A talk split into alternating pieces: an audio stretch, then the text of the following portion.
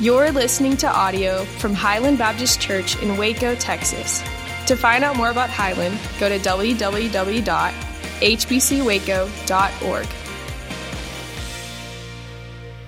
Amen. You can be seated.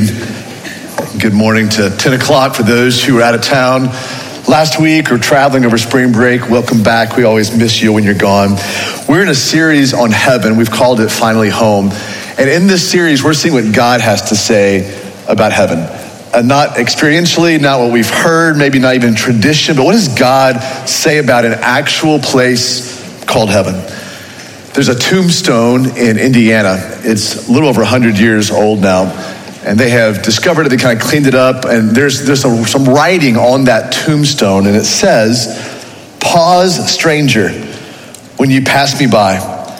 As you are now, so once was I. As I am now, so you will be. So prepare for death and follow me. A few years after that, someone came and etched into that same tombstone To follow you, I am not content until I know which way you went.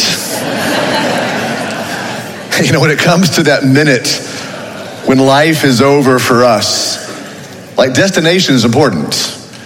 And scripture is so clear. In fact, God is so kind that he speaks so often about the destination when this life is, is over. This, this past couple of years, especially these past couple of years, I bet everyone in this house has been to at least one funeral, maybe multiple funerals. And every time we go to a funeral, no matter how young you might be, we always think, at least for a few moments, about our own mortality. It's hard not to walk into a funeral, see a casket up front, and not be reminded one more time that this isn't all that there is. Followers of Christ, we, we live in that tension. And it's a beautiful tension, but it's a tension nonetheless. And that tension is between the eternal and the temporal. It's between those things that last forever and those things that are fading those things that will be there for all eternity versus those things that are just non lasting. And scripture paints that tension very often. In the Gospel of Matthew, chapter 24, uh, verse 35, Jesus says, Heaven and earth will pass away, temporal, but my word will last forever, eternal. In 1 Corinthians chapter 13, as Paul was writing, he said, All the special gifts and powers of God one day come to an end, temporal. But faith, hope, and love last forever, eternal. When Jesus was speaking in Matthew chapter 25, verse 46, he said that everyone's souls will last forever, eternal. Then when you get over to 1 Corinthians chapter 15, Paul says, But our bodies will die temporal. So, Christian, we, we live in that tension every day, that tension between the things that last forever and the things that are just going to pass away. C.S. Lewis expresses that tension really well and very wisely in his formative book, Mere Christianity, when he says, If I find in myself a desire which no experience in this world can satisfy, the most probable explanation is that I was made for another world. This world is the temporary. C.S. Lewis was speaking of another world, the world that would last forever. Let's look together very quickly, just kind of give some framing today to this biblical thought of heaven, the doctrine, if you will, of, of heaven. So let's look again at the eternal versus the temporal. Here's the first thing we see in Scripture is that there's a temporal heaven, a, a heaven that is actually temporary. Believers in Christ who have passed, this is where they are at present. This is where they are now. It's no lesser of a heaven because Christ is there, so it's not a lesser place, but it's not the eternal heaven that Scripture talks about. And so if you have a friend, a relative, a loved one that has passed away in Christ, they had put their trust in Christ, Christ was their Lord, then this is where they are now. They're actually in, biblically, a, a temporary or a temporal heaven. It's, it's a temporary place. The placement of that heaven is, is temporary. But also, scripture talks about an eternal heaven. That's the final destination of Christians is the final destination of where heaven is presently in a temporary place. It'll actually go to an eternal place. After the return of Christ, a new heaven is established. Now, John sees this in the book of Revelation. You don't have to turn there right now, but look on the screen behind me in Revelation chapter 21, verses 1 through 2, a, a verse that probably a lot of you have heard before. John said that I saw a new heaven, so not the temporary one, but a new heaven, and I saw a new earth. For the first heaven, that's the temporal one, and the first earth had passed away. And I saw the holy city, the new Jerusalem, eternal, coming down out of heaven, temporary, from God, prepared as a bride, beautifully dressed for her husband. So scripture talks about a heaven that will pass away, but then a new heaven that will be there forever. We also see that tension of the eternal versus the temporal when it comes to hell. There's a temporal hell. Uh, this is written about in, in, in, the Gospel of, of Luke. Usually we call this Hades. This is a place of darkness. It's a place of, of weeping. Those who have rejected Christ so far in human history, who have pushed back on the gospel of Christ, this is where they are. But in Revelation chapter 20, it says that this Hades, this temporary place, actually will be tossed, it will be destroyed. After that point, unbelievers in Christ, they're relocated after the return of Christ, after the final, uh, uh, final judgment, they're actually relocated to this eternal hell, this place that is lasting. So you have a temporal hell, then you have an eternal hell. eternal hell, scripture talks about as being a place of fire. It's referenced in the, in the Gospel of Matthew, it's referenced in the book of, of Revelation. Now, if you don't believe in hell, then you don't believe in Jesus. Because he talked about it more than any other person in the Bible. And, and, I know in our world today, like I, I, know it's 2022. I know people don't come to church to, to hear about hell. Some people, I know someone's going to email me this week going, stop talking about hell. I don't like talking about hell. I don't either. Just don't go there. That's what I'm trying to say. Christ has offered a way out of that.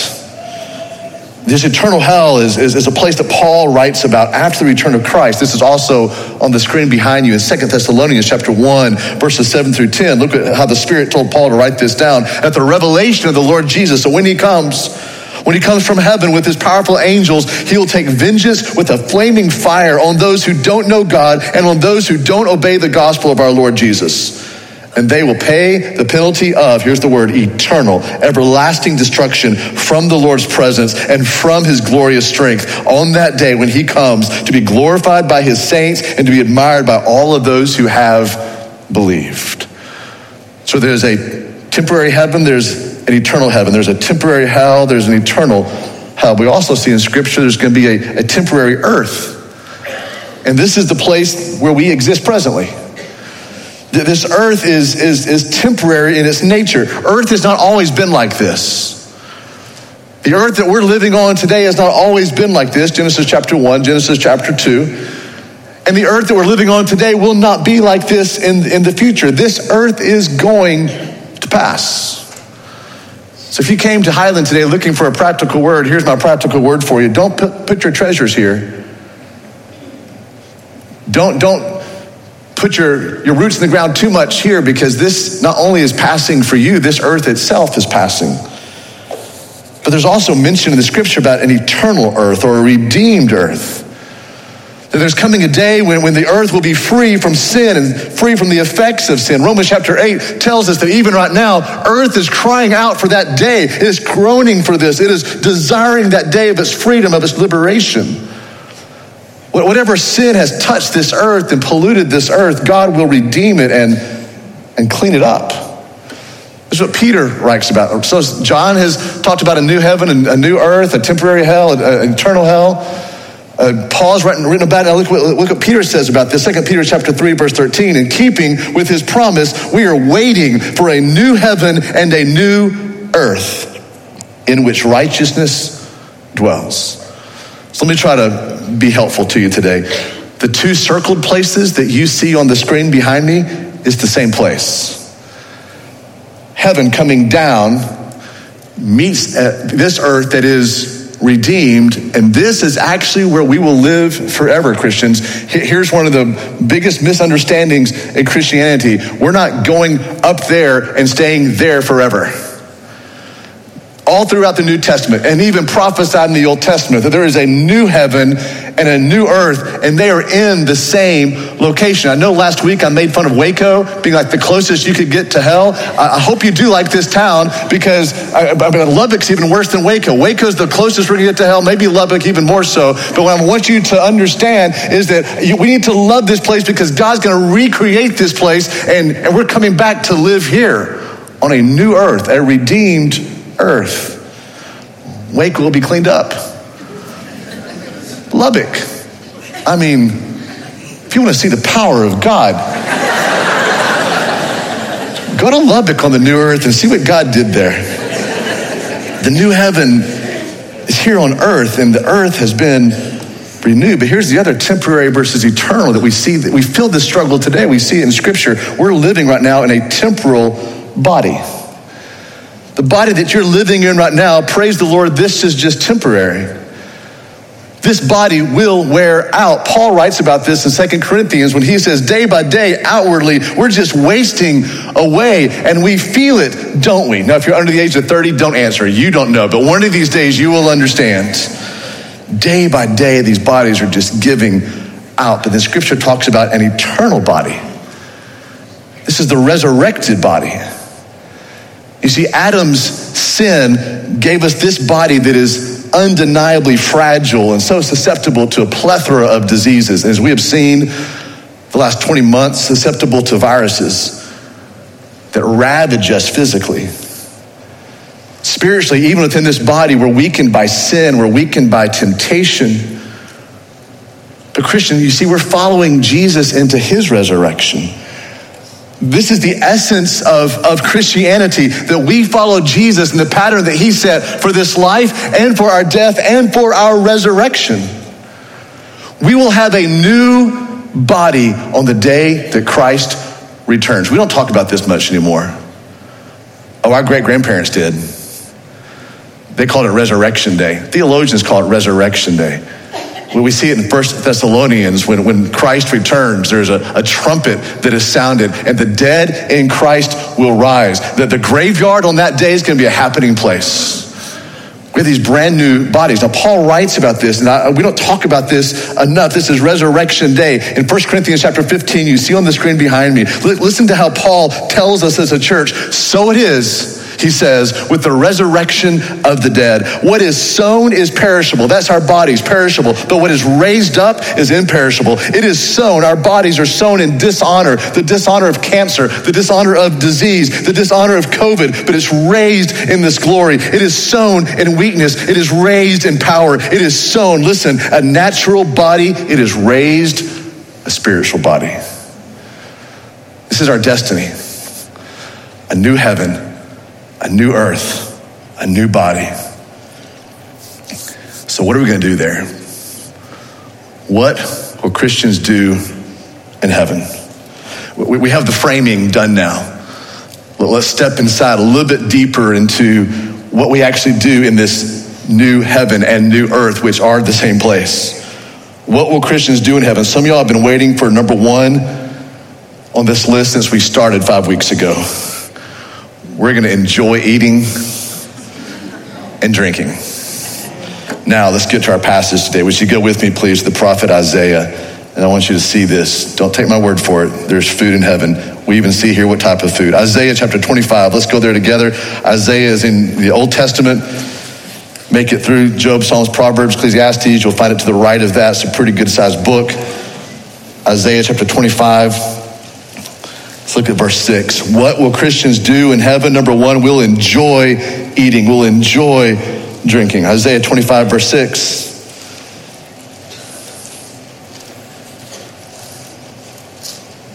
This is a reference of heaven on this, on this mountain, the Mount Zion. The Lord of hosts will make for all peoples, all of his people, a feast of rich food, a feast of well aged wine, of rich food full of marrow, of aged wine well refined. A couple things I want you to know. When Jesus resurrected in his resurrected body, you know what he did? He ate fish. He went to the shoreline of Galilee and he had a fish fry. He enjoyed food in his resurrected body. We also enjoy food in our resurrected body. Look what, it says here. On this mountain, the Lord of hosts will make for all of his peoples a feast of rich food. It's a feast of well aged wine. It's of rich food full of marrow. Full of marrow has to mean only one thing. In fact, a lot of your translations go ahead and translate this meat.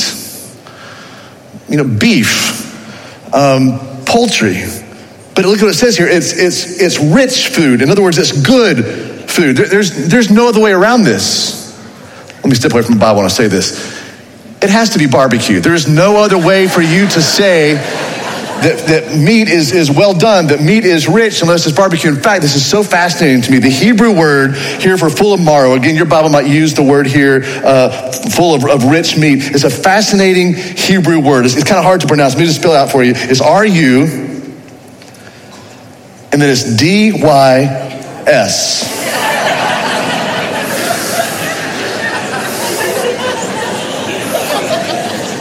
I apologize for those who just wrote Rudy's in the margin of your Bible. Just I don't even know what the Hebrew word is. I never even looked it up this week.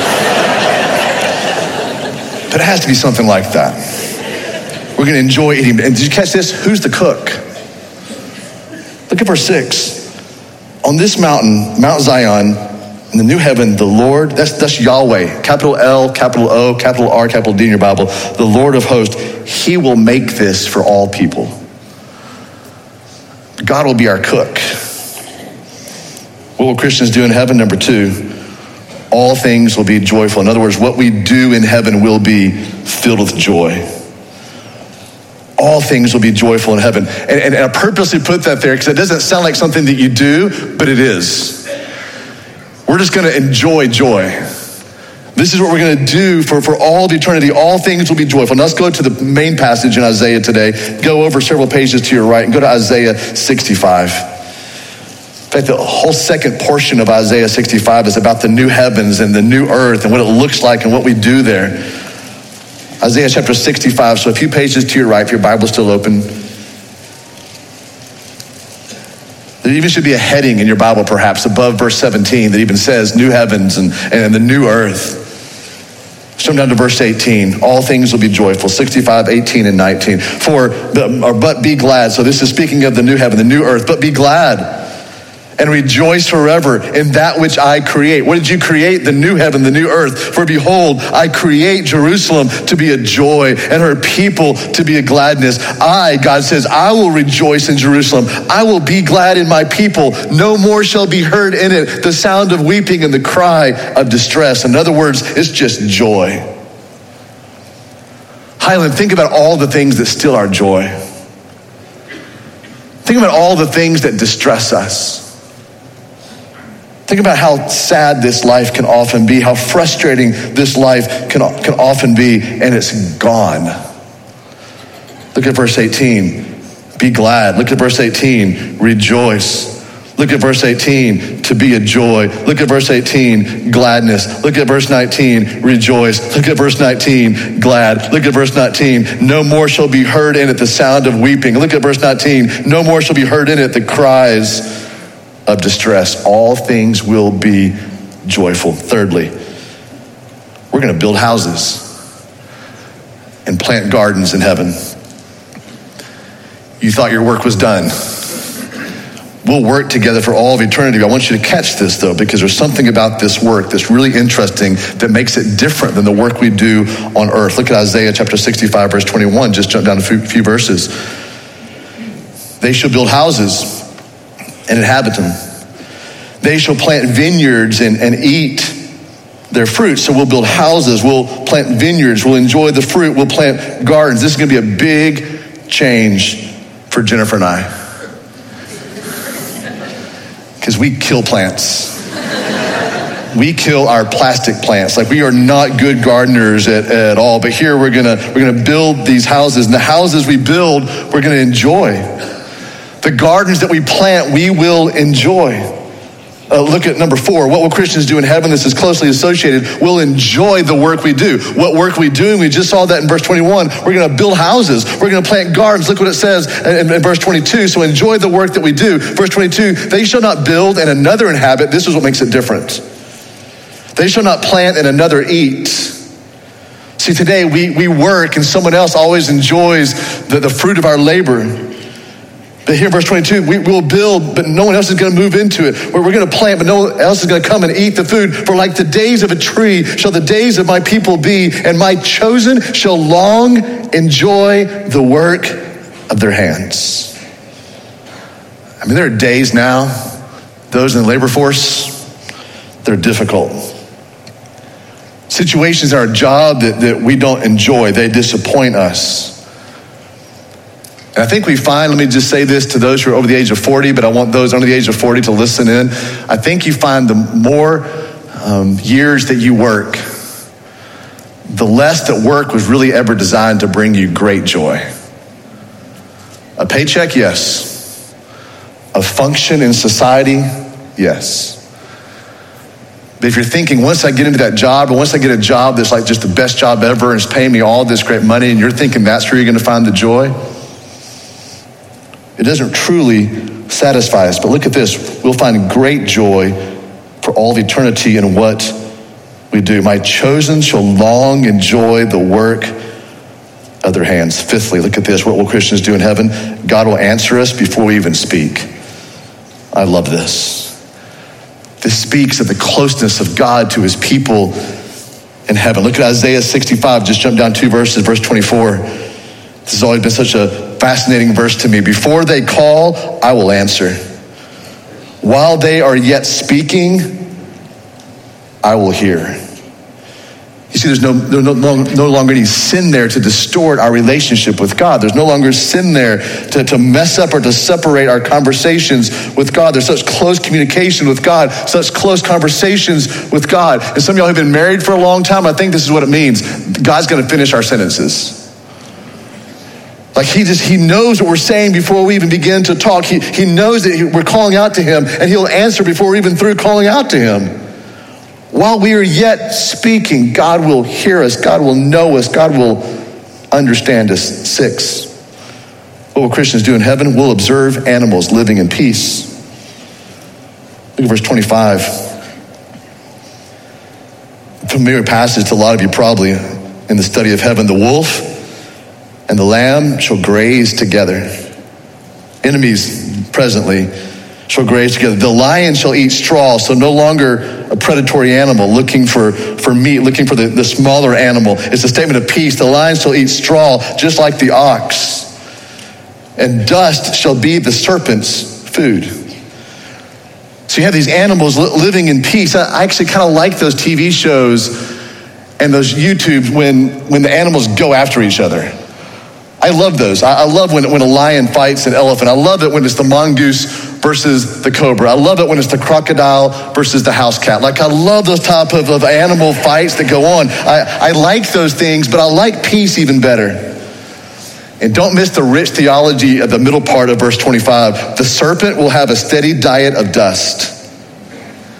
So even in a place of peace, our enemy, who is zoomorphically seen here as the serpent, is still under judgment, the same judgment that God put that serpent under, our enemy under, in Genesis chapter 3.